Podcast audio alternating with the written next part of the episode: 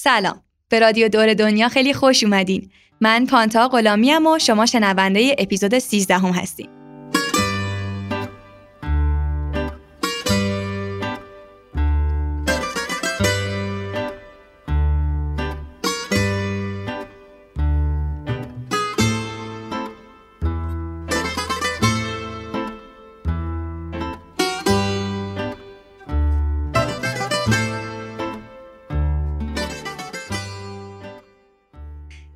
درسته که میگن شنیدن کی بود مانند دیدن. ولی از اونورم میگن وصل عیش نصف عیش ما دوست داریم که تو رادیو دور دنیا گوشاتون رو قرض بگیریم و با خودمون ببریم سفر و اتفاقا تو سفرهای رادیو دور دنیایی شما اصلا به چشماتون احتیاج ندارین.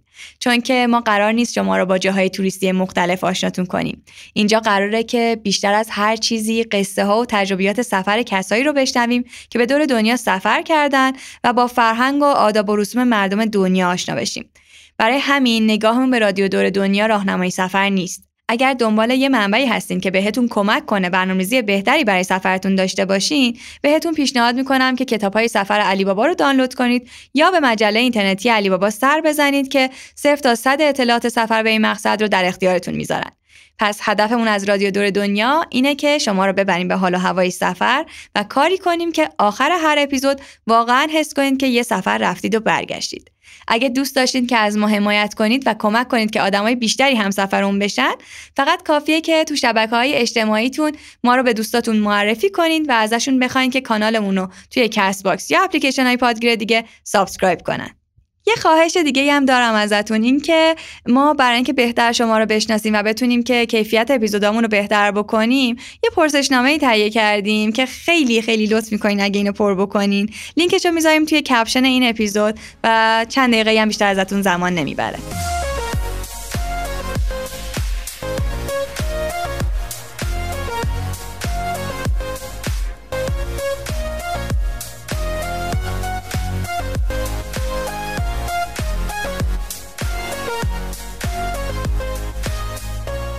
اگه یادتون باشه تو اپیزودهای قبلی ما خیلی روی این تاکید می‌کردیم که حتما برامون کامنت بذارین چون که برای ما خیلی ارزشمندن همه رو با دقت می‌خونیم و ازشون استفاده می‌کنیم. برای اثبات این چیزی که میگم باید بگم که فکر می‌کنم همون اوایل کار بود که یه نفر برامون کامنت گذاشت کاش یه اپیزود راجع به یونان بسازید. همون موقع من یه گوشه یادداشتش کردم تا موقعش که شد بریم سراغ یونان. اینجوری شد که تصمیم گرفتیم تو اپیزود 13 هم شما رو ببریم به یه سفری که خودتون درخواستشو داده بودید. به رسم همیشه قبل از اینکه بریم و براتون از یونان بگیم اول شما بگین که وقتی اسم یونان میاد یاد چی میافتین؟ یونان منو یاد اساتیرش میندازه و خدایانشون به نظر من یونان کشور افسانه های کهنه. یاد بازی المپیک و هیجانش میفتم شاخه های زیتون. یونان برای من یادآور سوسسیره در حالی که هیچ ربطی به هم ندارن ما دوستی داشتیم یه رب داشت. ماست یونانی می‌خواد و فکر می‌کرد که سس سیره و مزه سیر هم واقعا حس می‌کرد. بعد از یه رب متوجه شد که این ماست یونانیه نه سس سیر. شن سفید آبی عمیق دریا. شاید خندهدار باشه ولی یاد رسول یونان میفتم آکروپولیس کشور فقیر بدبخت با تمدن. با شنیدن اسم یونان یاد رقص و موسیقی و بشخاب شکستن میافتم با شنیدن اسم یونان غمگین میشم. به خاطر اینکه یاد مهاجرای بیپناهی میافتم که تو دریا غرق شدن. یاد کلیسای قدیمی و مجسمه پرجزئیاتش میافتم. من با شنیدن اسم یونان یاد مسابقه ماراتون میافتم.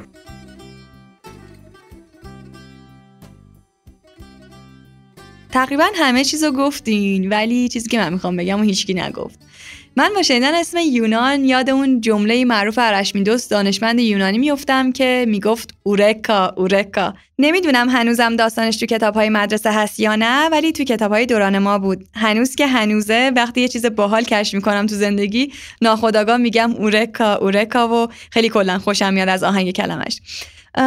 یادتون نره که اگه دوست دارین توی بخش صدای مهمان هر اپیزود شرکت کنین یا قصه سفر جذابی دارین که دوست دارین توی رادیو دور دنیا تعریفش کنید حتما به اینستاگرام علی بابا با ID علی بابا underline travels direct بدین و شمارتون رو بذارین برامون.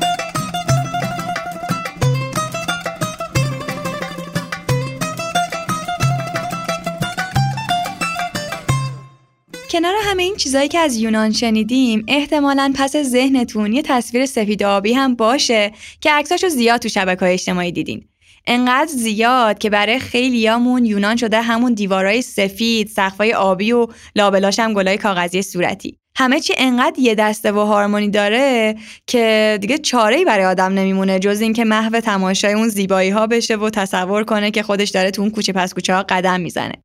اما جالب اینجاست که این فقط تصویر یه جزیره ای از یونان به اسم سنتورینیه. با این حال این جزیره انقدر حال و هوای خاصی داره که یه تنه می‌تونه نماد یونان باشه و یه تصویر خوشرنگ و لاب از این کشور تو ذهن هممون بسازه. طبیعیش اینه که تا الان دست به کار شده باشین و عکسای سنتورینی رو سرچ کرده باشین. اما اگه هنوز نرفتین سراغش دست دست نکنین بذارین که کنار صدای من که دارم براتون از این شهر میگم چشمتونم با هم سفر کنه و بیشتر بریم تو اون رویای سفید و آبی. عکساشو که ببینین مطمئنم که تو دلتون میگین ای کاش بشه ما هم یه سفر بریم اونجا. خلاصه لب کلام این که سنتورینی رویا نیست خود رویاه.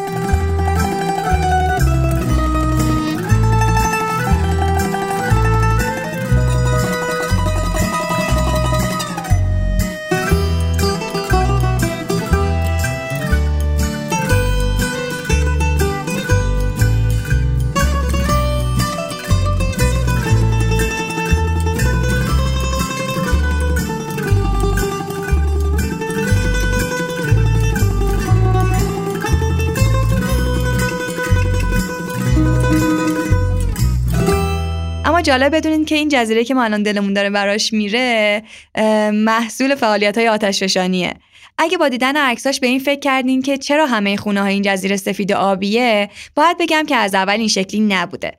اتفاقا تو دوران قدیم که دریا پر از دوزای دریایی بوده رنگ خونه ها جوری بوده که از دور اصلا دیده نشن و بتونن استتار بکنن. پس چی میشه که اینجوری میشه؟ داستانش برمیگرده به دورانی که هنوز یونانی وجود نداشت و مردمش زیر پرچم امپراتوری عثمانی داشتن زندگی می‌کردن. ترکای عثمانی اون موقع بهشون اجازه نمی‌دادن که هویت مستقلی از خودشون ابراز بکنن و تمام ملیگراییاشون رو سعی می‌کردن که سرکوب بکنن. برای همین سالها بعد از اینکه امپراتوری عثمانی سقوط می‌کنه و کشور یونان داشته کم کم به خودش میمده و به یه ثباتی رسیده بوده دولتشون دستور میده که همه باید خونه ها رو به رنگ پرچمشون سفید و آبی کنن تا بتونن وحدتشون رو نمایش بدن. بیخبر از اینکه این تصمیم سیاسی بعدها میشه یه جاذبه توریستی تمام عیار و کلی توریست و پشبندش ارز وارد کشورش می‌کنه. کاری می‌کنه که نه فقط در دیوار شهر که حتی مسافرهای شرقی و غربی هم همرنگ پرچمش لباس بپوشن. البته که این سفید آبی فقط مختص به جزیره سنتورینی نبوده و تو شهرهای مختلف داشته اجرا می شده. خیلی جالبه داشتم یه سری عکس و ویدیو از سنتورینی که می‌دیدم دیدم که روی در دیوارهای مغازه و خونه هاشون این سنگ چشم آبی آویزونه. تا قبل از این فکر کردم که این چشم نظر فقط برای ما ایرانیاست اما بعدش راجبش خوندم و فهمیدم که نه تو خیلی از کشورها بهش اعتقاد دارن و تو انگلیسی هم بهش میگن اویل آی یا چشم شیطون. این همرنگی آبی و سفید این سنگ چشم نظرم خیلی با تم سنتوریدین ست شده و خیلی جذاب کرده شهر رو. حالا فکرشو کنید این همه راجع به سنتورینی رویا پردازی کرده باشین و یهو همه چی جور شده باشه و قرار باشه که شما برین به این سفر رویایی. تا روز سفر هی از خوشحالی روپا بند نیستین و هی دارین بهش فکر می‌کنین و مرور می‌کنین با خودتون که رسیدین اونجا چیکار بکنین چیکار نکنین کجا برین چی بخورین. اما تا پاتون می‌رسه به جزیره یه اتفاق عجیب بیفته. بیاین خاطره آرتین رو بشنویم که از طریق دریا به سنتورینی سفر کرده و اون اتفاق عجیب برای آرتین افتاده. دو سال گذشته قبل از شروع پاندمی بیماری کرونا یه توفیق اجباری شد که به کشور یونان مسافرتی داشته باشم داستان من از اونجایی شروع شد که خواهر من ساکن امریکاست و شاغل در شرکت کشتی تفریح کروز. و تو اون سال این شرکت قرار بود بزرگترین و جدیدترین کشتی تفریح خودش رو که به اسم سکای پرینس بود رو افتتاح کنه. معمولا اولین مسافر این کشتی طبق رسم شرکت از کارکنان شرکت خانواده هاشن هستن و ما هم در واقع چون خواهرم شاغل اونجا بود دیگه تونستیم که سوار به اصطلاح این کشتی بشیم. من از رفتم به ونیز و خواهرم از امریکا اومد اونجا و دو روز ونیز گشت و گذار کردیم و گشتیم و دو روز بعد از طریق شرکت ما رو به بندری به فاصله دو ساعت از ونیز به اسم بندر تریست بردن. و کشتی اونجا تو آب بود و, و ما باید سوار کشتی می شدیم و سفر ما از اونجا آغاز شد. برام کشتی این بود که ما به مدت دو روز رو آب به سمت کشور مونتنگرو می رفتیم بعد از توقف یه روزه تو بندر کوتور حرکت می و بعد از دو روز دیگه به آتن پایتخت یونان می رسید و از اونجا هم دیگه عموم مردمی که بلیط این کشتی رو تهیه کرده بودن سوار کشتی می شدن کشتی به سفر خودش دنیا ادامه می‌داد و سفر دریای ما هم تو آتن تموم می شد کشتی که گفتم یه بزرگترین و لوکسترین کشتی تفریح با تمام امکانات فوقالعاده بود که برای من تجربه جدید و بی‌نظیری بود. ما بعد از چهار سفر روی آب ساعت پنج صبح بود که به بندر آتن رسیدیم که سفر با کشتی ما اونجا تموم می‌شد و باید پیاده می‌شدیم از کشتی. و چون از قبل قرار بود به جزیره سنتورینی یکی از جزایر تفریح کشور یونان می‌رفتیم از کشتی که پیاده شده به اسکله دیگه ای رفتیم که سوار کشتی های کوچیکی بودن که بهشون اونجا سیجت می‌گفتن. سوار می‌شدیم و به جزیره سنتورینی می‌رفتیم. جزیره سنتورینی یکی از زیباترین و فولترین جزایری که به نظر من دیدن این جزیره تجربه بی‌نظیر و لذت بخشی می‌تونه برای هر کسی باشه. کشتی سیجت هم که بعد از فرش جزیره سنتورینی رسیدیم از کشتی پیاده شدیم. جمعیت زیادی تو بندر بود و که همه دنبال گرفتن تاکسی بودن که هر کسی به هتلی که رزرو کرده بود بره به سمت هتل. ما هم خب چمدون رو بار داشتیم و دیگه من یه کیف دستی کوچیکی داشتم که تو کیفم پاسپورت کیف پول موبایل عینک ساعت و چیزامو گذاشته بودم و دستم بود. اونجا یه سری دفاتر تاکسی بودن که ما یکی از دفاتر رو رفتیم و گفتیم به تاکسی گرفتیم مبلغ رو با هم توافق کردیم پرداخت کردیم که سوار تاکسی بشیم. ولی دیدیم یک دفعه ما رو بردن به سمت یک ون که تقریبا ده 15 نفر بعد سوار اون ون می‌شدیم و راه میافتادیم و به سمت هتل می‌رفتیم. به نوبت هتل یکی یکی به مسافر مسافرها پیاده می‌شدن و ما یکی مونده با آخر بودیم که باید پیاده می شدیم از این ونه من پشت سر راننده نشسته بودم و یعنی من و خواهرم پشت سر راننده نشسته بودیم و پشت سر راننده یه حالتی بود یه میزی بود که من این کیف دستیمو گذاشتم روی میزه و پرده ماشین کشیده شده بود و داخل ماشین تقریبا نسبتا تاریک بود. ما به هتل رسیدیم. من سریع پیاده شدم که برم سمت چمدونا بردم خواهرم رفت به سمت رسپشن هتل که بگی کسی بیاد کمک کنه تا چمدونا رو مثلا ببریم داخل هتل. چون هتل این جزیره تقریبا روی صخره و سرشیبی و بار بردن یکم سخته. حتما باید یکی بیاد بر کمک بکنه که بتونیم چمدانا رو ببری به سمت هتل. تو این گیرودات من متاسفانه کیف دستی که گفتم داخل ون جا گذاشتم. اول فکر کردم که خواستن شاید خواهرم برداشته و اون رفته که تا سمت هتل رسپشن هتل. دویدم سمت اون که ببینم دست اون ندیدم. نه دست اون نیست. منم که ور نداشتم. ای وای ای وای. کیفم رفت که رفت. از اونجا که یه مبلغ قابل توجهی توی کیف بود و اجاس تقریبا گرون قیمت ارزنده ای بود یه مقدار بعید به نظر می اومد که ما بتونیم کیفه رو گیر بیاریم. هیچ رفتیم سمت اسکله و راننده آژانس هم اونجا بود. راننده در واقع همون ونه راننده ون که به قول معروفی پسری بود گولاخ که تازه از زندان آزاد شده بود. موها تراشیده ریش بلند. تمام بدنش خالکوبی و و اون موقع هم داشت ساندویچ و همینطوری با چه اشتهایی دولپی می‌خورد. رسیدیم گفتیم که این کیف ما جا گذاشتیم گفت نه تو ماشین چیزی نیست. از اونجایی که شوکی که باید در یه مسافرت نصیب کسی می‌شد متاسفانه نصیب من شد. از پولم مهمتر این بود که پاسپورتم هم که باش بر برمیگشتم ایران هم تو کیفم بود که اونم رفت که رفت. و از اون طرف هم گفتم اگه خیلی بخوایم روی این موضوع زوم بکنیم بقیه روزا مسافرت هم سخت میشه. بعد همین بیخیال تمام این داستانا شدیم و تونستیم از سفرمون لذت ببریم و منم با گرفتن نامه از سفارت ایران دیگه راحت تونستم برگردم ایران و دیگه سفرمون اینطوری انجام. و این بود تجربه ای که من از بابت سفر به کشور یونان نصیبم شد رو باهاتون به اشتراک گذاشتم.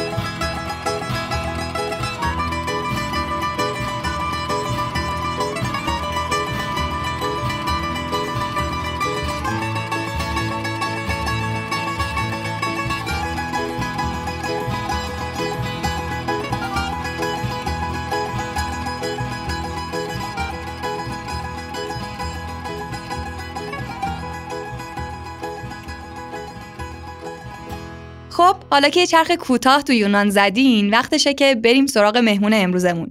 مهمون امروزمون اسمش سامانه و یه فرقی که با مهمونای قبلیمون داره اینه که در واقع مهمون نیست و هم گوینده این اپیزوده و اتفاقا قرار نیستش که از سفرش به یونان تعریف کنه چون تا حالا به یونان سفر نکرده که بخواد چیزی تعریف کنه الان سوال پیش میاد که پس چرا خب سامان رو دعوت کردیم که بیاد که اتفاقا خیلی سوال به جاییه پس بذارین که یکم معرفیش کنم و ارتباطش با اپیزود یونان رو براتون بگم. سامان یکی از بچه های علی باباست که دقیقا نمی‌دونیم شغلش چیه چون هر بار که ازش می‌پرسیم خیلی پیچیده توضیحش میده و خیلی منو یاد چندر تو سریال فرندز میندازه که حتی دوستای صمیمیش هم سر در نمیبردن شغلش چیه. خلاصه فقط می‌دونم که یه رفتی به کدنویسی و تیم مالی و این چیزا داره ولی ایناش اصلا مهم نیست. جایی که سامان تو شرکت میشینه خیلی نزدیک به استودیوی رادیو دور دنیاست. برای همین همیشه قبل از ضبط هر اپیزود میبینمش و باهاش کلی گپ می‌زنم و تو این گپ زدنها متوجه شدم که خیلی عشق سفره و همه اپیزود ما رو هم با جدیت دنبال می‌کنه این سری آخر که داشتم بهش می‌گفتم که اپیزود بعدیمون یونانه یهو یه چیزی تو ذهنم جرقه زد و ازش پرسیدم که سامان تو چرا فامیلیت پور فلاتونه؟ اینجوری شد که من شوخی شوخی یه چیزی پروندم ولی سامان جدی جدی جواب باحالی بهم داد و بذارین اصلا نگم دیگه. اسپویلش نکنم و بریم از زبون خودش بشنویم این قصه رو چون که شنیدن دوبارش برای منم خیلی جذابه. سلام سامان خوشحالم که امروز اینجایی. سلام پانتا منم خیلی خوشحالم که امروز اینجا و مهمون این برنامهم و حالا هر سری اینو شما میگید این سری من بگم که صدای ما رو از قلب شرکت سفرهای علی بابا میشنوید رادیو دور دنیا. قشنگ معلومه اپیزودا رو خوب گوش میدی. آفرین خوش خیلی خوشحالم که امروز در خدمت دوستانی هستیم که صدای ما رو میشنون و خدمت همشون سلام عرض می‌کنم. چقدر سخت گفتم. و اینکه امیدوارم که برنامه خوبی بشه این این اپیزود از رادیو دور دنیا. عالی شد. سامان از وقتی قصت رو برام تعریف کردی احساس می‌کنم که هی باید از جام بلند شم و احترام بذارم و اینا. دیگه واقعا نمی‌تونم مثل سابق نگات کنم. نه خواهش می‌کنم این چه حرفیه؟ راحت باش. سامان به ازم بیا گفتنیات با همین شروع کن که داستان این فامیلی تو چیه؟ چرا پورفلاتون؟ خیلی اتفاقا از من می‌پرسن اینو که اصلا این فامیلی یه ذره عجیبه یا خیلی جاها نشیدن خیلی وقتا وقتی اعلام می‌کنم جایی که از من می‌پرسن. بانک نمی‌دونم جاهای مختلفی که میرین می‌خوای بلیت حتی می‌خوای بخرید مثلا می‌پرسه فامیلی شما چیه؟ بعد میگی بعد هزار تا فامیل مختلف میگه الا این یه دونه ای که ماییم. برای همه هم عجیبه و خیلی از من می‌پرسن که خب چرا پورفلاتون چرا مثلا افلاتون نیست؟ چرا پور افلاتون نیست؟ یا خیلی وقتا میگن مثل که اشتباهی تایپ کردن الفش نیافتاده ولی داستان این فامیلی ما یه ریشه ای داره که برمیگرده به یه چیزی شاید حدود 2500 سال پیش. زمانی که خب توی ایران هخامنشیان هستن دارن حکومت می‌کنن و توی اون زمان ایران و یونان مرز مشترک دارن. شاید عجیب باشه. اون مرز الان توی کشور ترکیه است. و این مرز خیلی وقتا ناآرومه. به این خاطر که یونانی زبانهایی که توی مرز ایران هستن توسط یونانی های اون زمان تحریک میشن به اینکه نافرمانی بکنن از حکومت مرکزی ایران و خب این باعث میشه که یه سری چالش ها اونجا وجود بیاد و مرتبا این مرزها شاهد یه سری مبارزه ها بین دولت مرکزی ایران و یونان اون زمان باشه. طبیعتا توی هر کدوم از این درگیری هایی که توی مرز مشترک ایران و یونان بود یه سری هم اسرا بین این دوتا کشور رد و بدل می‌شد. یکی از معروف ترین جنگای اون دوره جنگ ماراتونه. که اگه دوست داشته باشی حالا می‌تونیم راجع به این جنگم با هم یه گفتگویی داشته باشیم. توی یکی از این جنگا اسرای یونانی توسط دولت هخامنشی فرستاده میشن به شوش و توی یه جایی نزدیکی شوش ساکن میشن که امروز ما به اسم دسفول میشناسیمش. حالا اون زمان به زبان خوزی بهش می‌گفتن نیلات. اونجا ساکن میشن و خب به واسطه خدماتی که به دولت مرکزی ایران میدن کم کم شهروندای ایران میشن. حالا ما یه تبارنامه یا شجرنامه ای رو داریم که شاید خیلی هم موثق نباشه ها ولی نشون میده که من با یه چیز حدود هفتاد واسطه به یه شخصی وصل میشم به اسم آریستوکلس. آریستوکلس به خاطر اینکه خیلی آدم تنومندی بوده و قدرت و زور بازوی خیلی زیادی داشته توی یونانی بهش میگن پلاتون. پلاتون همونیه که ما امروز به اسم فلاتون فلاتون یا افلاتون می‌شناسیم. حالا جالب اینه که من گشتم و خیلی زیادم این اتفاق داره تکرار میشه توی متون تاریخی که هست و چیزایی که میشه به عنوان مستند ازشون استفاده کرد هیچ سندی پیدا نمی کنیم که نشون بده اصلا افلاتون ازدواج کرده یا اینکه بچه ای داره.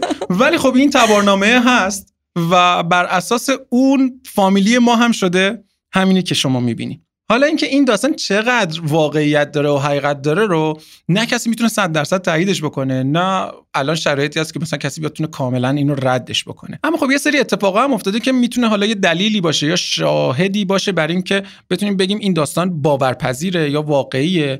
مثل مثلا اینکه اسرایی که اوورده بودن اون زمان از یونان توی دسفول کنونی ساکن کردن توی محله یا توی جایی به اسم قلعه مانندی ساکن شده بودن که پدر بزرگ من دقیقا توی همون قلعه متولد میشه بود 100 سال پیش. یا مثلا چهره پدر بزرگ من خیلی خیلی زیاد شبیه به نقاشی هایی هست که از افلاتون کشیدن. جاله. آره بعضی وقت اصلا اینا نگاه می‌کنی احساس می‌کنی آره پدر بزرگ منو کشیدن. یا ما اصلا خودمون داریم نگاه می‌کنیم یا همچین حسی گهگاه داریم بهش. اینکه چشمای روشن داشتن یا اینکه رنگ پوستشون یه رنگ خاص گندمی طوره موهاشون یه کمی بوره که اصلا توی ایران اون زمان رایج نبوده اینا یه نشونه هستش شاید که این خانواده ها یه ربطی دارن به اون نژاد خارجی که از طریق این اسرا وارد ایران شده. از همه اینا جذابتر برای من حداقل اینه که خب علم و این تکنولوژی هایی که داره پیشرفت می‌کنه باعث شده که یه سری شرکت ها با وجود بیان یه سری تست های دی ای می‌گیرن. این تست های دی ای خب یه عالمه اطلاعات خیلی واسه واقعا واسه هر کسی می‌تونه هیجان انگیز باشه. این اطلاعات رو میان میدن و یک معمولا بعد از این تسته یه کتابچه ای رو همراه در واقع اون نتیجه تست میدن که توش یه عالم اطلاعات هست. مثل اینکه شما مثلا نژادتون از جغرافیاشو حتی میگه. میگه مثلا شما سی هزار سال قبل توی آفریقای جنوبی بوده. بعد یواش یواش این طی شده اومده رسیده به مهاجرتیشو آره مسیر مهاجرتیشو مشخص می‌کنه. جذاب. آره میاد میگه مثلا از اینجا شما رفتین توی اروپا مثلا بعد از اونجا رفتید از سیبری از سیبری اومدین توی ایران. توی ایران اینجا گشتین رسیدین مثلا توی خوزستان. این آزمایش الان توی یه سری کشورها داره انجام میشه و یه چیز جالبی بخوام بگم. کاش این اپیزودمون مثلا دو ماه دیگه ضبط می‌شد. خواهر من قرار شده به خاطر به عنوان هدیه تولد به من یه دونه از این تستر رو هدیه بده. چه هیجان انگیز. آره و بعدش من می‌تونم قشنگ اینو متوجه بشم. توی این دیتابیسی که این شرکت ها دارن درست می‌کنن جدا از اینکه مسیرهای ژنتیکی رو میگه یا مثلا میگه که شما چه بیماریهایی ممکنه مستعدشون هستین میاد بررسی می‌کنه رو دیتابیسش. مثلا می‌بینه توی سی نسل قبلتر شما با فلان بازیگر فلان خواننده فلان شخصیت مشهور جهانی یه نسبتی داریم قابل اعتمادن قطعا. اینا این خیلی ببین شما از هر پدر و مادری که یه بچه متولد میشه یه سری آثار DNA از پدر میاره یه سری از مادر و اینا با هم دیگه تشکیل اون بچه ها رو میدن. اینا این... می‌دونم DNA چقدر نقش مهمی داره و چقدر اطلاعات توشه و این حرفا. آره. اینکه الان این تستا به database شون انقدر واقعا کامل هست که بتونن همچین data یی رو بد بدن. ببین کامل بودنش یه قضیه است. اینکه شما این تستا رو تو هر کدوم از این شرکته که بدی یه سری آثار DNA هستش که مربوط به اطلاعات در واقع جهانیه همه بهش دسترسی دارن. یه سری دیگه هست توی همون شرکت هست. آره local مال خود اون شرکته. یعنی اطلاعات محلیه که اون کسایی هستن که با این شرکت ها در ارتباطن. خب بهتره که با یه شرکتی به شما برین این تست رو بدین که بیشترین تعداد نفر داره اون تست رو اونجا میده. بنابراین می‌تونه با تعداد نفر خیلی زیادتری شما رو مقایسه کنه. یه تست جالبی که داده بود چند وقت پیش اعلام کردن مثلا نشون می‌داد که خانم سلندیون و خانم مدونا اینا توی مثلا 11 نسل قبلشون پدر یکسانی داشت. چه باحال. آره این خیلی جذابه که شما بدونید دقیقا چطوری هست این ارتباط بین شما با یه سری نفرهایی که توی جهان شناخته شدن. خب پس هر وقت که جواب این تستت اومد بگو که ما تو اپیزود بعدیمون اعلام کنیم که آره سامان یونانی هست یا نی خیلی قشنگ میشه. حتما حتما این اطلاعات رو به دستم برسه بهتون میگم. حالا این رابطه من با یونان باعث شده که یونان برای من همیشه یه جای ویژه‌ای باشه. جا هم تاریخش برام جذابه چون اصلا ریشه ریشه تاریخیه. هم جغرافیای این کشور برای من جالبه که برم راجبش مطالعه بکنم یا روابطش رو با ایران اون موقع پیدا بکنم.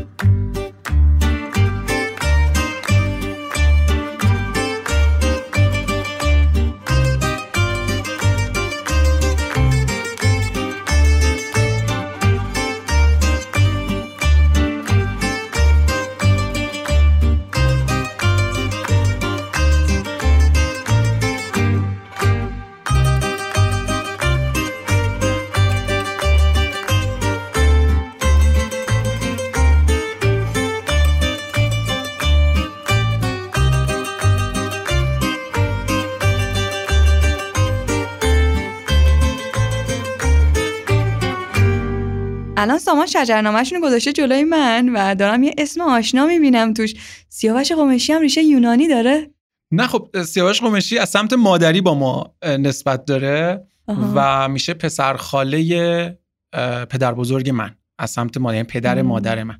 اگه موافق باشی صحبتمون راجع به این شجرنامه تموم کنیم. بریم سراغ این که تو صحبتات یه جای اشاره کردی به اینکه ماراتون یه رفتی به ما ایرانیا داره. و خب اول اپیزودم یه نفر گفتش که بعد از شنیدن اسم یونان اولین چیزی که یادش میفته مسابقات ماراتونه.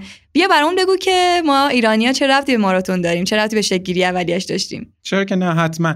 ببین چون موضوع برمیگرده به خیلی قبل و شکل قضیه شبیه قصه بیشتر تا شبیه واقعیت تاریخی و خیلی مستندم نیست. چیزایی که بیشتر گفته شده رو من می‌تونم بگم فقط. قصه ماراتون هیچکی نمی‌دونه واقعا چطوری اتفاق افتاده و چقدر واقعیه اما داستانش اینه که سر همون چیزایی که اشاره کردم بهشون که ما توی مرز مشترکمون با یونان همیشه یه سری اتفاقا و درگیریا بوده. یه جایی چون که آتن و مردم یونان میان کمک می‌کنن که مرزهای ایران همیشه ناآروم بمونه و حتی یکی از شهرهای ایران رو اون زمان آتیش می‌زنن دولت مرکزی وقت که داریوش هخامنشی هست شروع می‌کنه که یک سپاه خیلی بزرگی رو آماده بکنه و اینو بفرسته سمت یونان. و خب این خیلی سپاهه میگن انقدر بزرگه که 600 تا کشتی داشتن. و اینا حمله می‌کنن به یونان. از دور که این کشتی ها دارن میان فرض بکن شما تو ساحلی 600 تا کشتی می‌بینی. یعنی یه هایی متوجه میشی که آره چه خبره. یه آدمی بوده خیلی در واقع وطن پرست بوده مثل اینکه به اسم فیلیپیدس. این فیلیپیدس وقتی که این کشتی ها رو می‌بینه میگن از همونجا که توی دشت ماراتون دشت ماراتون یه جای نزدیک به دریا و می‌تونستن این فضا رو ببینن. توی فاصله مثلا فرض بکنید بین ترکیه و یونان امروزه اون فضا وقتی یهوی این همه کشتی می‌بینه از ترس یا از اینکه متوجه میشه که سپاه ایران داره بهشون حمله می‌کنه از اونجا شروع می‌کنه به دویدن و حدود 240 کیلومتر میدوه. 240 کیلومتر تو دو شبانه روز داره میدوه. خیلی فاصله زیادیه و میره به یه جایی به اسم اسپارتا. اسپارتا جاییه که جنگجوهای اون زمان یونان اونجا هستن که شما مثلا یه اشاره ای شاید به شکل و شمایلشون توی فیلم 300 می‌تونید ببینید توی فیلم 300 یه جایی نشون میده. البته یه جنگ دیگه رو داره توی فیلم 300 نشون میده. اما جریان شبیه همونه. اسپارتاها کسایی هستن که خیلی آدمای جنگاور و جنگجویی هستن آدمای ورزیده ای هستن و هر جا صحبت از این میشه که می‌خوان یه جوری از یونان دفاع بکنن سری دست به دامان اینا میشن که جون مادرتون بیا یه کاری کنین ما شکست نخوریم. بعد سپاهی رو از اونجا جمع می‌کنن و میان توی دشت ماراتون با نیروهای ایران درگیر میشن. حالا معلوم نیست چه اتفاقی افتاده دقیقا ولی احتمالا به خاطر شناخت خوبتری که یونانی ها نسبت به اون منطقه داشتن این درگیری وقتی شکل می‌گیره خیلی تلفات زیادی میره سپاه ایران و برای اینکه جلوگیری بشه از تلفات بیشتر فرمانده این سپاه یک آقای است به اسم مردونیه که دوماد داریوش هم هست. خیلی جالبه. این دستور میده که در واقع تمام این سپاه برگردن به کشتیا و تاکتیک حمله رو تغییرش بدن و به یه شکل دیگه بتونن حمله رو پیش ببرن که تلفات بیشتری ندن. بعد از اینکه این اتفاق میفته این آقای فیلیپیدس که توی خود جنگ هم داره کمک می‌کنه بعد از اینکه می‌بینه سپاه ایران دارن عقب نشینی می‌کنن خیلی خوشحال میشه و دوباره چهل کیلومتر رو میدوه تا آتن که برسه به اون شورای شهر و خبر بده که ما پیروز شدیم. البته شاید درست نباشه بگیم ما پیروز شدیم. بگیم ما شکست نخوردیم. چون اون سپاهی که اون زمان تولید شده میگن بزرگترین سپاهی که تا حالا یه کشوری تونسته آماده بکنه برای حمله کردن به یه جایی.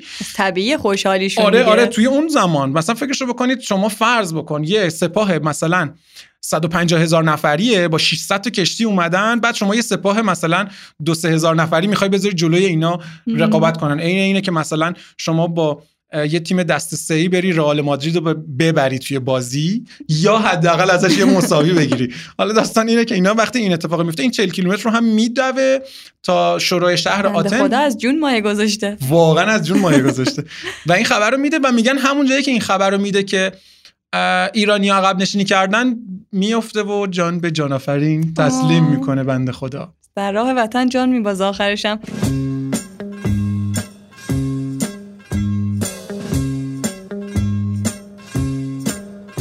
Ένα ζαχαροπλαστείο κάθονται δύο λεβέντες Τρεις καρέκλες ο καθένας και δροσιά κάτω απ' τις τέντες. Έχουν ρίξει παραγάδι Σας αρέσει η Ελλάδα μης Τι θα κάνετε το βράδυ του You like Mama έχουν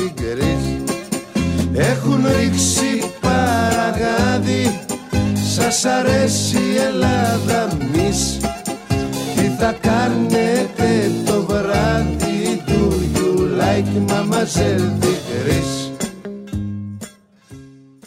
سامان من چند روز پیش یه ویدیوی تو یوتیوب دیدم که خیلی برام بامزه بود و می‌خوام چیزی که دیدم رو تو آزمایش بکنم. معلوم نیست چه خواهی برامون دیدی خب؟ نباشه بازی باحاله و اصلا بذار بگم داستان اون ویدیو چی بوده. یه دختر پسر ایرانی بودن و یه آقای یونانی که دوره یه میز نشسته بودن. دختره به نمایندگی از زبان فارسی حضور داشت و آقا هم به نمایندگی از زبان یونانی اون پسر ایرانی هم برگزار کننده مسابقه بودش. داستان از این قراره که ظاهرا زبان فارسی و یونانی خیلی مشترکات دارن که فکر کنم در راستای همون تحقیقات ریشه یونانی یه چیزایی راجبش باید شنیده باشی چون هم فارسی و هم یونانی زیر مجموعه خانواده زبانی هند و اروپایی بوده حالا تو این ویدیو اومدن یه بازی باحالی با این داستان راه ساختن که پسره یه سری کلمه هایی رو نوشته به فارسی و یونانی و ریخته توی قوطی و اینا به نوبت باید کلمه ها رو از قوطی اون زبان خودشون در بیارن. و برای طرف مقابل بخونن خب. مثلا اینجوریه که دختری کلمه فارسی رو می‌خونه اون آقای یونانی باید حدس بزنه که معادل این کلمه در یونانی چیه با اینکه نه پسر نه دختره یونانی بلده نه, اون آقاه فارسی. فارسی بلده. آقا. سنش بیشتره. بعد فقط آهنگی می‌تونن تشخیص بدن. معنا رو لزوما نمی‌فهمن. بعد آهنگ اون. کلمه. بفهمن که یعنی چی. توی اصلا این زبان ها خیلی چیزای مشترک دارن. من یادم میاد که دوستی داشتیم که توی اوکراین برای یه مأموریتی رفته بود بعد یه فهرستی آماده کرد 600 تا کلمه ای که توی اوکراینی هست و فارسیه چه جالب اینا نمی‌دونستم که آره. اوکراین هم همین چیزی داره. خیلی جالب. اصلا این, این اون منطقه در واقع جاهایی که با ایران همسایه بودن اصلا یه چیزایی راجع به کلمات مثلا بعضی وقتا بگم بهت مثلا برات جالب میشه ما به سنگ های گرانبها در گذشته ایران می‌گفتیم ماس. بعد اعراب می اومدن این سنگا رو می‌گرفتن. اونجا طلا خیلی جواهرات طلا خیلی جذاب بود براشون. میمدن این سنگای قیمتی رو می‌گرفتن میذاشتن روی اون انگشتریاشون یا جواهراتی که درست می‌کردن. بهش می‌گفتن الماس. ال معرفه بهش می‌گفتن. بعدش ما ایرانیا می‌رفتیم از اونا تجارت که می‌کردیم می‌گفتیم به اینا میگن الماس. اووردیم تو ایران. الان ما به ماس خودمون میگیم الماس. بعدا عربا دوباره الماس ما رو می‌برن بهش میگن الالماس. حالا چه رفت و برگشت اضافه کاری شده. آره چه سری این چیزا. حالا نمی‌دونم امیدوارم که خوابه خیلی خواب سنگینی نباشه که برای من حالا من چون یونانی بلد نیستم نقش چیز رو بازی می‌کنم. اون آقای یونانی رو بازی می‌کنم. آره تو با فارسی شهر بزنی. قرار نیست یونانی شهر بزنی نگران نباش. فقط امیدوارم که این لحجه فارسی باعث نشه که بازی برات خیلی آسون بشه. من سعی کردم که لحجه یونانی آقا رو تمرین کنم ولی امیدوارم که مسخره عذاب در نیاد اگه موافق باشی می‌خوام این صدای تیزاک ساعت بذارم هیجان بدم. بذار اینو راه بندازم. وای بریم ببینیم چه شکلیه. خب آماده ایم آره. ریسا. ریسا؟ ریسا؟ چیزی که به ذهنم می‌رسه نزدیکترین کلمه ای که بهش می‌تونه باشه ریسه است به معنی. مثلا تناب. ریسا. ولی نزدیک شدی. ریشه. آفرین. روح جدت شاد کردی. کلیتی. آخرش به ما میگه که این اصلا. اصلا نوادی ما نیست. حتی مستندات و تست دی ان ای هم قبول شه میگه این که چهار تا کلمه نتونست حدس بزنن هیچ ربطی به ما نداره. کلیتی. کلیتی. ما راستش توی زبون خوزی خودمون به کلید میگیم کلیت آفرین. از خوزی همه نه خب البته زبان مشترکه این کلمات مشترکمونه. بعدی اکلیسیا. یا اول فصل. آگلیسیا آگلیسیا اکلیسیا. آگلیسیا چی می‌تونه گه باشه نیستا که آکلیسیا کلیسا؟ دیدی آسونه؟ آره خیلی بهتر شد یو استو دارم سعی می‌کنم مثلا یه دونه حرفشو کم کنم یه دونه زیاد کنم. استو اتو است. ام، ارسطو هم نیست. اون چون می‌دونم یه چیز دیگه میگم یه رفتی به بدن داره. دست. الف و سین داره اولش. میگم عین فارسیشه فقط کوتاه‌تره. استخون آفرین. وای بهش میگن استو آره. کانوناس. کاناناس کاناناس دو تا دو تا کلمه داریم که باز از یونانی میاد توی فارسی.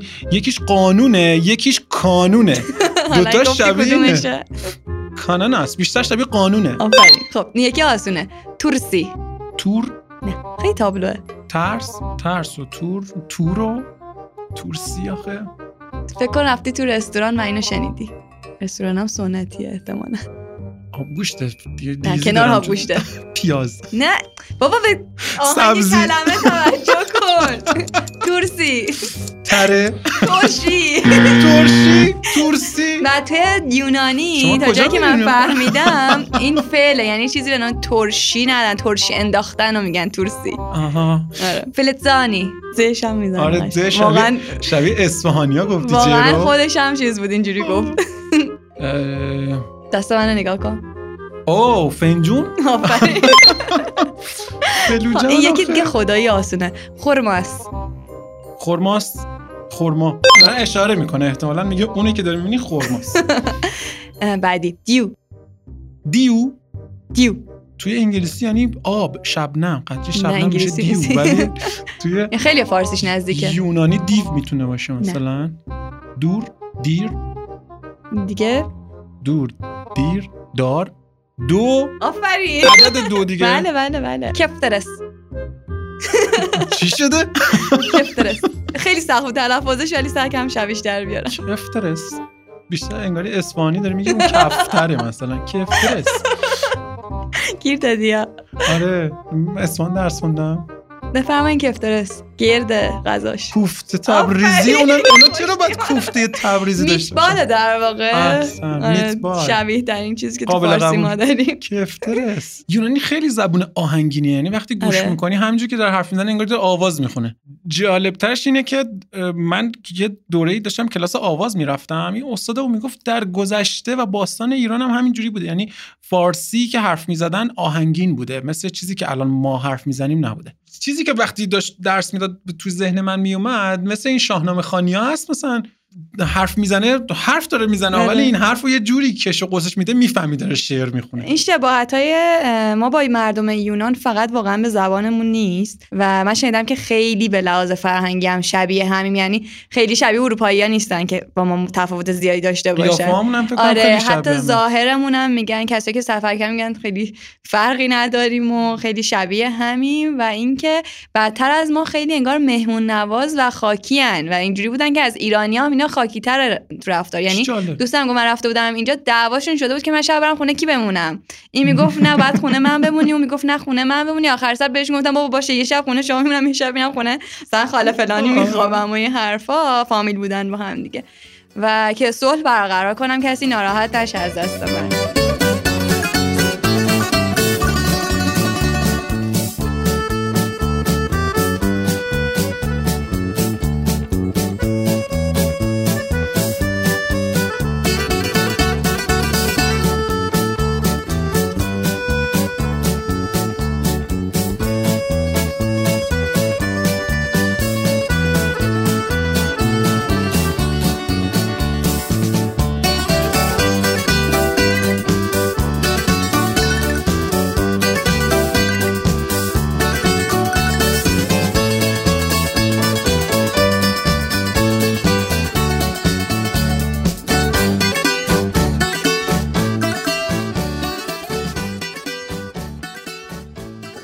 سامان اتفاقا الان این که داری میگی که خیلی همه چیزشون آهنگینه و ریتمیکه و این حرفا و کلا گفتیم فرهنگ شادی دارن الان خصوصا چون بله. به حال تاریخ خیلی غم داشتن همیشه کشمکش و چه می‌دونم جنگ و خونریزی اینا زیاد داشتن ولی یه چیزی که خیلی توصیه می‌کنن که اگر رفتین یونان حتما سراغش رو بگین تا تو شرکت کنین اسمش بوزوکی است. اول اینو بگم که بوزوکی ساز رایج یونانه که از خانواده تنبوره و از نیمه های تقریبا قرن بیستم بوده که میشه ساز ملی کشور یونان. اما بوزوکیا اسم مکانه و اینجور که شنیدم فقط خاص یونانه و حتی تو تر- ترکیه و کشور اطرافش هم نمی‌تونین عیننش رو پیدا بکنین. بخوام توصیفش کنم یه چیزی تو مایه های ترکیب کلاب و کنسرته. که خیلی فضاش خانوادگی طوره و معمولا خواننده های محبوب یونان میان توش اجرا می‌کنن و حالا شما می‌تونین برین یه غذا و نوشیدنی سفارش بدین. همزمان هم اجرای زنده موسیقی ببینین یا حالا هنرهای دیگه نمایشی و خیلی خوش میگذره. یه چیز جالب براتون بگم اینه که مثل یونانیا عادت دارن وقتی از چیزی خوششون میاد یه چیزی پرت می‌کنن سمتش. یا اول فصل شوخی می‌کنم. ولی احتمالا دیدی دیگه بشقاب نیاد. نه از اجرا. اصلا دیدی دیگه تو مراسماشون بشقاب میشکوندن و این حرفا اه، ظاهرا قبلا تو هم رسم بوده که وقتی خواننده خیلی مردم به وجد می آورده اینا چینی بشقاب چینی می‌گرفتن پرت می‌کردن سمت پاش بعد انقدر خسارت دیده اون خواننده ها آره. که الان انگار مدتیه که یعنی نمی‌دونم چقدر خیلی وقت یا جدیده اومدن اینو ممنوع کردن که آقا بشقاب نشکنین. و بیاین به جاش. گل پرت کنین به سمت خواننده و الان مثلا اگه شما تو بوزوکیا باشین می‌بینین که یه سری آدم یعنی گارسونا مثلا با یه عالمه مثلا بشقاب پر از گل دارن میچرخن و شما اگه که خیلی خوشتون میاد از کار اون خواننده می‌خواین تشویقش کنین می‌تونین پول بدین مثلا گل بخرین و پرتاب کنین سمتش. ولی بازم پرتاب می‌کنن آره اون, اون یه بخشش تغییر کرده. نه بشقابش هم واقعا چیزه. الان بشقابش خیلی حسیری طورن یعنی دیگه درد نداره. پرت میشه زخم و زیلی نمیشی وقتی می‌خوره به آره. مثلا اینجوری بود که یه سری ویدیوهاشون رو ببینین خیلی جالبه. ما عکسش هم تو مجله علی بابا می‌ذاریم که یه ذهنیت پیدا بکنین. ولی مثلا هر چی خواننده خفن تر باشه یهو می‌بینی مردم چند تا چند تا سبد می‌گیرن و پرت می‌کنن همزمان و انقدر روی استیج سبد پر میشه که تا زانوی خواننده میاد بالا سبدا و دیگه نمی‌تونه راه بره. فقط بعد در جا وایسه و بخونه. Σου μιλώ και κοκκινίζεις τι να φανταστώ Όσο θα δεις το σποράκι τόσο βγάζει αργό Στο μικρόφωνο ανεβαίνω το φεριό γλεντάει. Μόνος είμαι στην ορχήστρα με έναν ίσιο πλάι.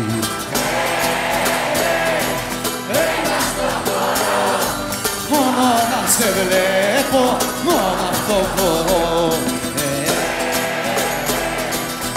Νύχτα ξαστεριά, άναψαν φωτάκια σ' όλα τα χωριά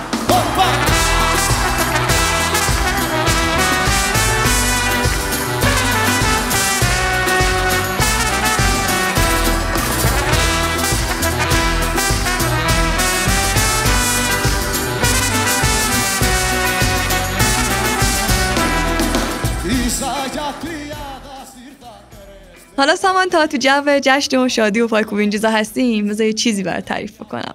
چند هفته پیش من سی سالم شد. و برای خیلیا سی سالگی کنن این سن خاصه دیگه. به حال ورود به دهه جدیده و از اینجور داستانا. و همیشه تو ذهنم این بود که وقتی من سی سالم شه یه تولد خیلی مفصل می‌گیرم. چه جالبه. تو من هم دقیقا همینجوری بودم. یعنی فکر می‌کردم سی سالگی بایستی بهت سره کنم آره و معمولا هم برعکسش اتفاق در حدی بود که برام مهم بود که پارسال که مثلا عکس دوستای سی ساله می دیدم که دارن تو تنهایی جشن می‌گیرن اینا خیلی دلم براشون میسوخت. تفلک یا بیچاره مثلا گن خورد تو جشنشون و اینا. تو این فکر بودم که حالا مثلا نزدیک شده به تولدم جشن بگیرم و اینا یهو از یه هفته قبلش من شروع شد که گلو درد گرفتم سرفه. علائم علائم کرونا بود. بعد دیگه خیلی حالم بد بود دیگه که نه تنها مهمونی نمی‌تونم داشته باشم حالا بعد سه هفتم اگه کرونا باشه بعد سه هفته من تو خونه بمونم. اونم منی که روزای تولدم کلا آدم غمگینی هم بهم نمی‌سازه. حالا فکر کنم روز تولدم تنها باشم خیلی اعصابم خورد. داد این بازی شده بودم که آره دیگه سالی که نکوز از روز اولش معلومه و اینجور حرفا. بعد همینجور روز قبل از تولدم که رفتم بیمارستان تست بدم یه هفته گذشته بود و اینا همینجور که به قبض توی دستم زل زده بودم به این فکر کردم که اصلا اصلا که چی؟ حالا تولد دیگه چه مسخره بازی یا و اصلا چه فرقی داره با روزای دیگه آدم که باید جشن بگیرش بدفاست آره عصبانی شدم آره. بعد همینجوری فکرای مدلی میمد تو ذهنم و اینا تا رسیدم به سوال اصلی که اصلا باعث و بانی این جشن تولد گرفتن و مراسمش کی بوده؟ کدوم آدمی زای تصمیم ما روز تولدمون رو جشن بگیریم؟ همینجوری داشتم میگشتم دنبالش شروع کردم سرچ کردن تو گوشیم که من تا نوبتم بشه و اینا که دیدم اورکا یه ربطی به این با یونانیا داره و از قضا مربوط به موضوع این اپیزودمون. بریم موزیک تولد یونانی بشتم یکم شاد شیم برگردیم تعریف کنم بعد بقیه شد Μεγάλη να γίνεις με άσπρα μαλλιά Παντού να σκορπίζεις τις γνώσεις στο φως Και όλοι να λένε να μία σοφός جونم بگی که هرودوت که یه تاریخدان معروف یونانیه تو قرن پنجم قبل از میلاد یه چیزی راجع به ایرانیا نوشته که از رو می‌خونم چون سخت کلشو بخوام از خودم بگم. نوشته که ایرانیا تولدشون رو با معرکه بیشتر از هر روز دیگه ای در سال جشن می‌گرفتن. ایرانیای ثروتمندتر یک گاو نر یک اسب یک شتر و یک الاغ رو قربانی می‌کنن تا تا درست پخته شوند و بعد تمامشون رو می‌خورن. چه خوش میگذشته طبقات فقیرتر هم از گاوای کوچیکتر استفاده می‌کنن. ظاهرا این قدیمی ترین نشونه جشن گرفتن تولده که تو متنای تاریخ اومده و بعدش می‌رسه به سه هزار سال قبل از میلاد مسیح که تو مراسم تاجگذاری یکی از فرعونهای مصر بوده که خب می‌دونید دیگه تو روز تاجگذاری اعتقاد داشتن که اون کسی که فرعون میشه از مقام انسانیش در میاد به مقام الهی تبدیل میشه و اون روز و روز تولدش می‌دونستن و دیگه بعدش می‌رسه به یونانیا. یونانی های باستان اعتقاد داشتن که هر انسانی یه روحی داره یه روح مراقبی داره که تو روز تولدش کنارش حاضر شاله جلوتر اینو یه جور دیگه هم تعریف می‌کنن. که این روح و اون خدایی که روز تولدش با اون شخص یکیه چون خدایان زیادی داشتن دیگه ارتباط معنوی می‌گیره. خیلی. تا اینجا فهمیدیم که چی؟ جشن تولد تازه مهم شده. یعنی فهمیدن که همچی روزی می‌خوان جشن بگیرن. اما اینکه چی شد که ما انسان ها تصمیم گرفتیم که روی کیک تولدمون شم بذاریم و موقع فوت کردنش آرزو کنیم هم باز سر زیر سر همین یونانی است یونانیا عادت داشتن که خب به خدایانشون هدیه می‌دادن براشون قربانی می‌کردن و ادای احترام و این حرفا. یکی از این خدایان آرتمیس بوده که یکی از القاب آرتمیس خدای ماه بوده و روش ادای دین بهش این بوده که مردم یکی که گرد درست می‌کردن که نمادی از ماه بوده و روش شم میذاشتن تا مثلا نور ماه رو تدایی بکنه. و میگن فوت کردن شمها و این آرزو کردن و این حرفا هم از اینجا میاد که اونا اعتقاد داشتن که آرزوهاشون رو به وسیله این فوت کردن و با به همراه دود شم می‌تونن برسونن به آرتمیس. البته خب همونجور که خودم گفتی اینا خیلی نمیشه بهشون استناد کرد دیگه سری روایت های تاریخی هن. یه روایت دیگه هم داره که میگه که احتمالا یونانیا از مصری اومدن این سنت تولد گرفتن و قرض گرفتن. پس اعتقاد داشتن که روز تولد یکی از خدایانه و ارواح شیطانی هم تو اون روز حضور دارن. پس شم روشن می‌کردن تا با نور مثلا به تاریکی غلبه بکنن و دوستان و خانواده اون شخص متولد دورش جمع می‌شدن آرزوهای خوب می‌کردن تا اون نقشه های پلید اون روح رو خونسا بکنن با آرزوهای خوبشون و نشون بدن که دارن از اون دوستشون یا اعضای خانوادهشون عضو خانوادهشون محافظت می‌کنن و سر و صدا و پای کوبی می‌کنن تا ارواح خبیثه رو بترسونن که دور شه بره مثلا پی کارش خیلی راحت‌تر با یه بسم الله می‌تونستن. اون موقع هنوز اسلام نیومده بوده. هنوز بلد نبودن راه سخت امتحان می‌کردن. ظاهرا بعد از این داستان بوده که تازه ریز ریز شروع میشه و تولد شکل امروزی که ما جشن میگیم جشن می‌گیرن این میگذره تا اون مسیحی ها میان روی کار این حرفا. مسیحی اولی خیلی ضد حال بودن. بعد تا مدت ها مسیحی اولی اعتقاد داشتن که تولد گرفتن چون از اون ریشه مصری اومده بود کار کفرآمیزه و معتقد بودن که روز مرگ ما روز تولد واقعی ماه. برای همینم بیشتر اعیاد مذهبیشون روز مرگ قدیسه هاشونه تا اینکه هی رفته رفته جشن تولد محبوب میشه و تو قرن چهارم برای روز تولد مسیح هم یه تاریخی مشخص می‌کنن و براش جشن می‌گیرن که ما بهش میگیم کریسمس. دیگه خلاصه هی رفته رفته این چیزای مختلف این جشن تولد اضافه میشه تا در میاد به شکل امروزی که دیگه خب خیلی کاری به یونانیا نداره و اگه دوست داشتین خودتون می‌تونید راجبش بخونید ولی سامان خواستم اینو بگم. خدایی فکرشو می‌کردی که این همه داستان پشت همین جشن تولد ساده باشه؟ واقعا نه. اگه من تو شب سی سالگیم حالم گرفته نبود و دو چهار سوال های فلسفی نمی شدم کی می‌خواست این همه اطلاعات مفید بهتون بده؟ خداست. واقعا مامانم می‌گفت قصه نخور حکمتی تو کارا بیا. اینم حکمتش. خب دیگه خیلی چیز شدیم رفتیم توی فلسفه و اینا. آهنگ یونانی نداری یکی دیگه بذاری؟ چرا؟ اتفاقا ببینید موزیک یونانی گوش شدیم تا برگردیم براتون از روزی بگم که اتفاقا یونانیا اون روز براشون از روز جشن تولد مهمتره.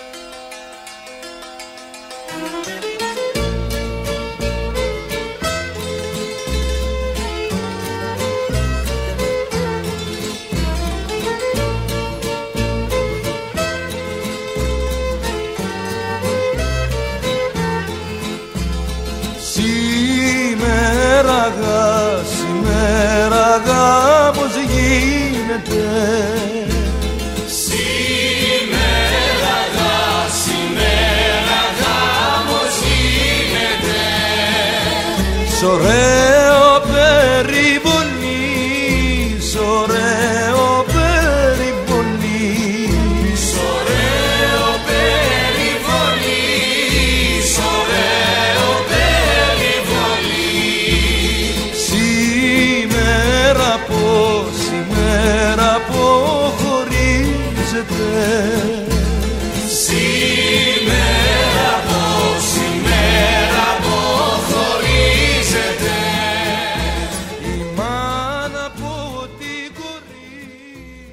100 سال پیش خیلی ها نمی‌دونستن که چه روزی به دنیا آمدن دیگه. احتمالا نسای قدیمی خودمون رو نگاه می‌کنیم متوجه این داستان میشی.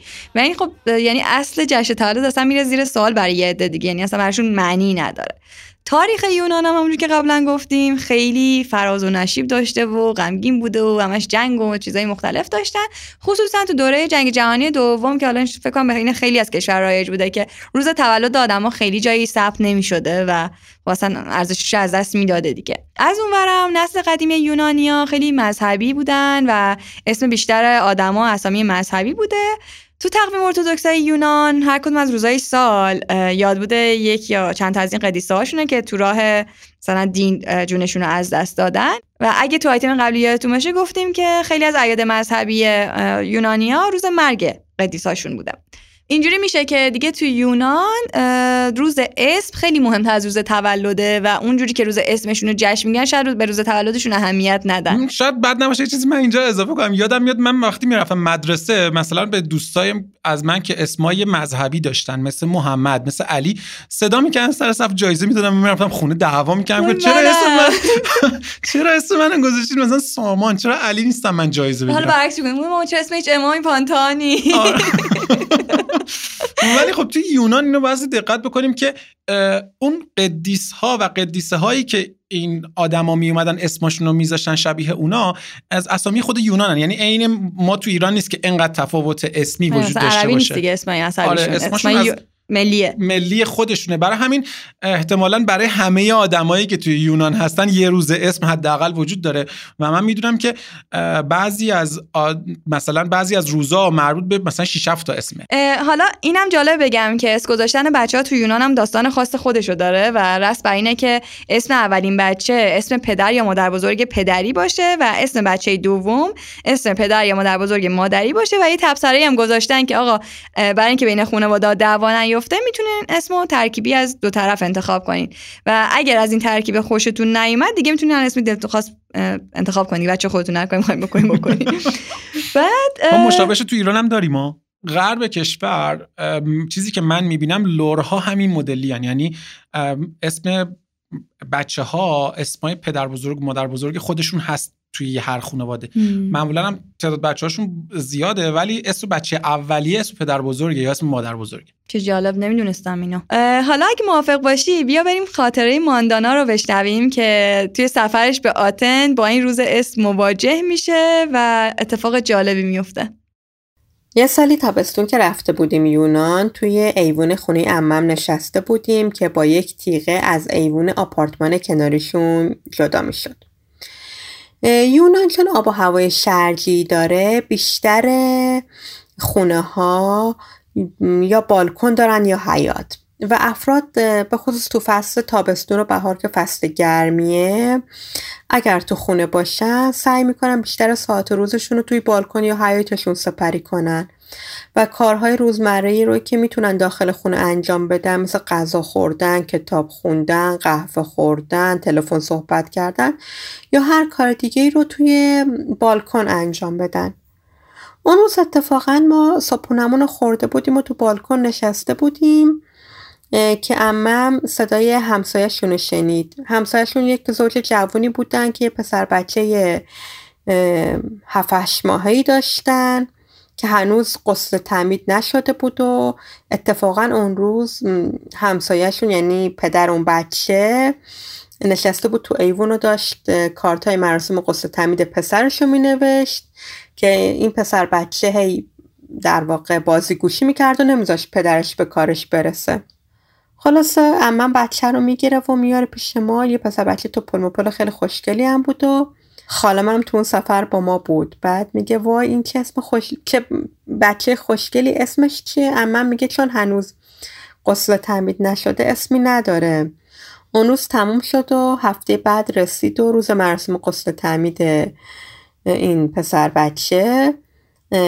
اصرش که امم اومد خونه گفتیم چه خبر بود؟ چطور بود؟ خوش گذشت؟ گفت وای نمی‌دونین. افتضاح بود.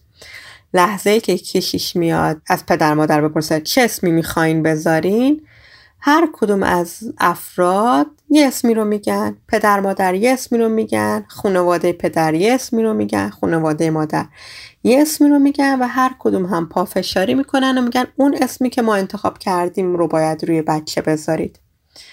خلاصه مهمونا کلافه میشن یه سریشون مراسم رو ترک می‌کنن بچه رو به حال خودش رها می‌کنن. میره سر سبدی که در واقع نقل هایی رو آماده کرده بودن که عنوان هدیه به مهمونا بدن. اونا رو باز می‌کنه زیر میزا برای خودش میچرخه. از اون ور پدر مادر اصلا بیخیال بچهه که بچهشون داره چی کار می‌کنه. همینطور سر اینکه چه اسمی رو رو بچه بذارن دعوا می‌کنن. تا بعد از دو ساعت میگه مثلا کشیش میاد پادرمیونی می‌کنه و بالاخره کوتاه میان و یه اسمی رو روی بچه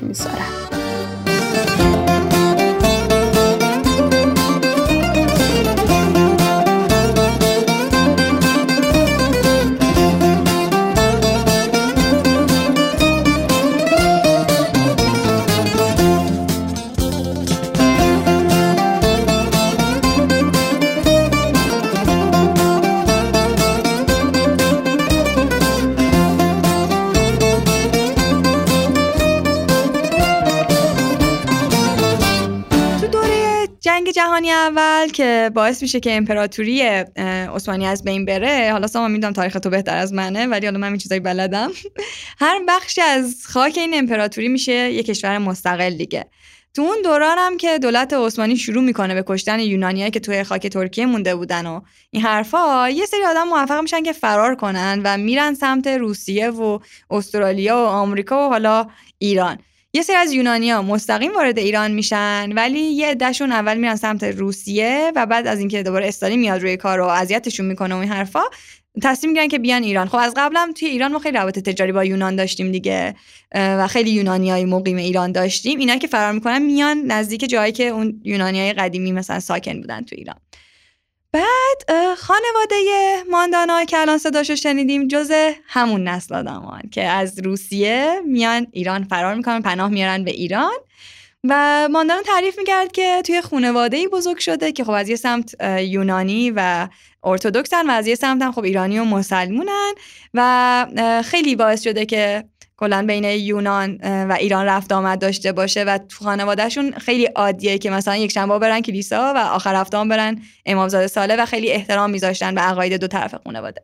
توی صحبتاش با من داشت یه خاطره جالبی از سفر کودکیش به یونان تعریف می‌کرد که دقیقا بیانگر همین اتفاق جالبی که توی خانوادهشون اتفاق افتاده. موافق باشی بریم و بشنویم. یکی از مصادیق مذهبی بودن مردم یونان رو شاید تو جاده ها و خیابون هاشون بشه دید به خصوص تو جاده های بین شهریشون که بریم یه سری جعبه هایی رو ما می‌بینیم. شبیه صندوق صدقات ما اگه بخوام توضیح بدم تو همون ابعاد. ولی به شکل یک خونه است که بالاش یه صلیبه. داستان این جبا از این قراره که هر کجا تصادفی میشه در جاده ها یا خیابون هاشون چه افراد از اون تصادف جون سالم به در ببرن چه خدایی نکرده به رحمت خدا برن توی محل تصادف اون جبه ها رو نصب می‌کنه به این معنا که اینجا تصادفی شده تا سایر رهگذرهایی که از اونجا عبور می‌کنن با دیدن این جعبه ها ذکر خدا رو کنن و یاد خدا رو کنن و از خدا برای خودشون طلب سلامتی بکنن. من خاطرم از وقتی که می‌رفتیم یونان مادر بزرگم به من یاد داده بود که هر کجایی که صلیب دیدی یا این جعبه ها رو دیدی شروع کن صلیب کشیدن. و به حدی مردمش به این قضیه اعتقاد دارن که مثلا فرد راننده که تو ماشین هست یه دستش در حال رانندگی یه دستش به فرمونه و یه دستش در حال صلیب کشیدن. اینو مادر بزرگم به من هم یاد داده بود و خب من هر کجا که صلیب می‌دیدم شروع می‌کنم صلیب کشیدن.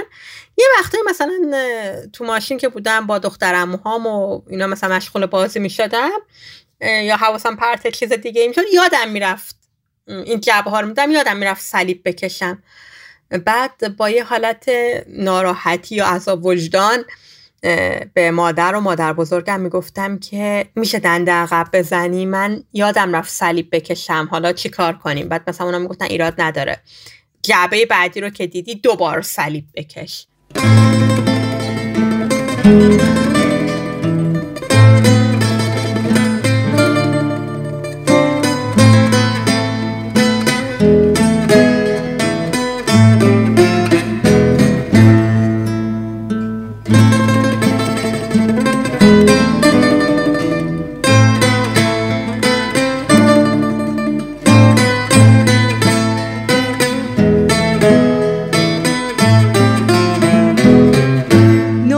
باشه نوبت معرفی فیلمه که اولین فیلمی که من می‌خوام بهتون معرفی کنم فیلم معروف زوربای یونانیه که از روی کتاب به همین اسم ساخته شده. داستان یه نویسنده جوان انگلیسیه که می‌خواد بره کرت جزیره کرت تا معدنی که از پدر یونانیش به ارث برده رو دوباره راه اندازی کنه و پول در بیاره این حرفا که تو اسکله با زوربا آشنا میشه و تصمیم می‌گیره که به عنوان آشپزش و معدنچیش استخدامش بکنه. این فیلم خیلی فیلم جذابیه. فقط حواستون باشه که نسخه رنگیش رو دانلود کنین تا بتونین بیشتر برین تو حال هوای اون یونان. چون من سیاسفیدش رو دیدم. که اصلش سیاسفیده ولی نسخه رنگیش هم فکر می‌کنم که هست. چون پوستر رنگیش رو خیلی می‌دیدم. چون که اون دریای آبی اژه و چون می‌دونم اون جزیره اینا قشنگیش بینه که رنگی ببینید البته اینم بگم که به لحاظ داستانی خیلی فیلم حال خوب کنی نیست. یعنی توقع نشه که وقتی میبینینش همش وارد اون فرهنگ شاد یونانی حرفا بشین. ولی بازی آنتونی کوین که نقش زوربا رو بازی می‌کنه انقدر بی‌نظیره که واقعا اصلا آدم حالش خوب میشه بازیشو می‌بینه. سامان نوبت تو. من خب فیلمایی که یه یادم میاد که به یونان رب داره خیلی معروفه. مثل مثلا تروی.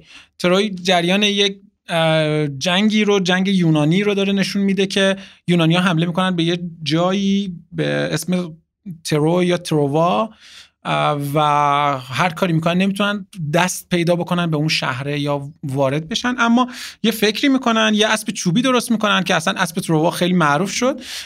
تو اون اسب چوبیه سربازا قایم میشن و به عنوان یه هدیه میدنش به پادشاه اون شهره و اون میپذیره. اینا وارد شهر میشن از اون اسب در میان و این شهر رو نابود می‌کنن. فکر می‌کنم خیلی از فیلم ها اسپویل کردم ولی این فیلم یکی از معروف ترین فیلم های توی این حوزه است که به یونان برمیگرده. بریم حالا ببینیم تو چی داری؟ تا من فکر کنم ببینم چه فیلم دیگه می‌تونه یادم بیاد. من می‌خوام فیلم مدیترانه رو بهتون معرفی بکنم که یه فیلم کمدی درام جنگی ایتالیاییه که سال 91 1991 ساخته میشه. داستان فیلم روایت یک گروهی از سربازای ایتالیاییه که در طول جنگ جهانی دوم توی جزیره یونانی تو دریای اژه سرگردون میشن. این فیلم سال بعدش برنده جایزه اسکار بهترین فیلم خارجی زبان هم میشه. چیزی که راجع این فیلم جذابه اینه که فیلم برداری تو جزیره خیلی کوچیکی به اسم کاستلوریزو خیلی سخت اسمش انجام شده که حدودا یک دهم جزیره کیش مساحت داره و نزدیک های آنتالیاست و در واقع وقتی رو نقشه نگاش می‌کنی انقدر نزدیک ترکیه است و از یونان دوره که فکر می‌کنی جز خاک ترکیه است. ولی خب تو اون درگیری بعد از فروپاشی های امپراتوری عثمانی توافق میشه که این جزیره هم برای یونان باشه و اصلا بعد از اون جنگ بود که مرزهای یونان و ترکیه به وجود اومد. تو اون درگیری بوده که یه سری نسکشی توسط ترکا اتفاق میفته که هر کسی که ریشه هلنی داشته و تو خاکشون زندگی می‌کرده رو سعی کردن بکشنشون. و خلاصه خیلی از مردم میترسن و جونشون رو برمیدارن و فرار می‌کنن و حتی بدون که چیزی از خونه زندگیشون بردارن. و جالبه که بعد از ساخته شدن این فیلم خیلی از ایتالیایی‌ها به این جزیره متروکه علاقمند میشن و میان و اونجا شروع می‌کنن به ملک خریدن و کم کم جزیره آباد میشه و حتی خیلی از اون کسایی که توی چه می‌دونم شاید گذشتگانشون تو اون دوران نسکشی فرار کرده بودن از یونان برمیگردن به اون جزیره و کلا این جزیره یه حالا هوای جدیدی پیدا می‌کنه. فیلم بعدی که به ذهنم اومد هایی فیلم بنهوره. بنهور خیلی شاید یونانی نیستش داستانش و ولی برمیگه تو همون حال و هواست. یه چیزی شبیه مثلا جنگای دوره مثلا اسپارتاکوس. خود اسپارتاکوس هم یه فیلم یونانی شاید بعدی رو لو دادم که چی می‌خوام بگم. آره سوختم. ولی فیلم بنهور از این جهت خیلی مهمه که اولین فیلمیه که تو تاریخ 11 تا اسکار برده. اسکار بهترین فیلم رو برده نمی‌دونم بهترین موزیک رو برد بهترین فیلم برداری رو برد بهترین کارگردانی رو نقشه و خیلی فیلم در واقع جونداریه.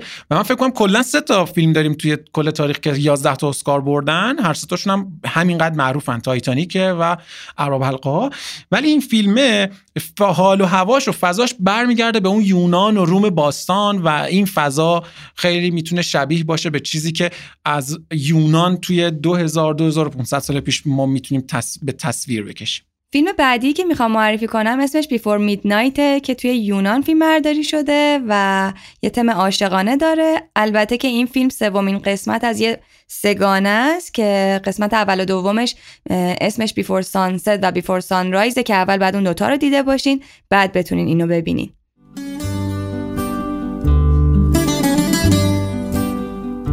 سامان مرسی که امروز همراهمون بودی. خیلی خوش گذشت به نظرم. آره به منم خیلی خوش گذشت. ممنونم که دعوتم کردین. فکر نمی‌کردم توی فضای استودیو اینقدر خوش بگذره. جذاب بود واقعا لذت بردم.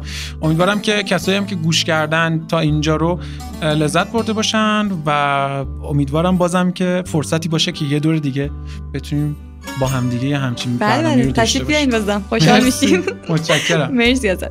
من از همه کسایی که میشنم صدامون رو خدافظی می‌کنم. امیدوارم که هر جا که هستن موفق و سلامت باشن. مرسی که تا اینجای اپیزودم همراهمون بودین. امیدوارم که این اپیزودم به دلتون نشسته باشه. یادتون نره که حمایت از رادیو دور دنیا خیلی آسونه. فقط کافیه که رادیو دور دنیا رو با دوستاتون به اشتراک بذارین و ازشون بخواین که کانال ما رو subscribe بکنن. رادیو دور دنیا توسط شرکت سفرهای علی بابا تهیه میشه و می‌تونین تو Castbox و تمام اپلیکیشن های پادگیر بهش گوش بدین. برای هر اپیزود هم یه ویدیو اختصاصی ساخته میشه که می‌تونین توی اینستاگرام علی بابا و توی کانال تلگرامی علی بابا با ID علی بابا underline travels تماشاش بکنید در آخر اینکه متن کامل اپیزود عکس هر چیزی که راجبش صحبت کردیم و اسم آهنگایی که ازشون استفاده کردیم رو می‌تونید تو پست اختصاصی اپیزود 13 تو مجله علی بابا پیدا کنید. کافیه تو گوگل search بکنید مجله علی بابا و روی اولین نتیجه کلیک بکنید. مراقب خودتون باشین و خداحافظ.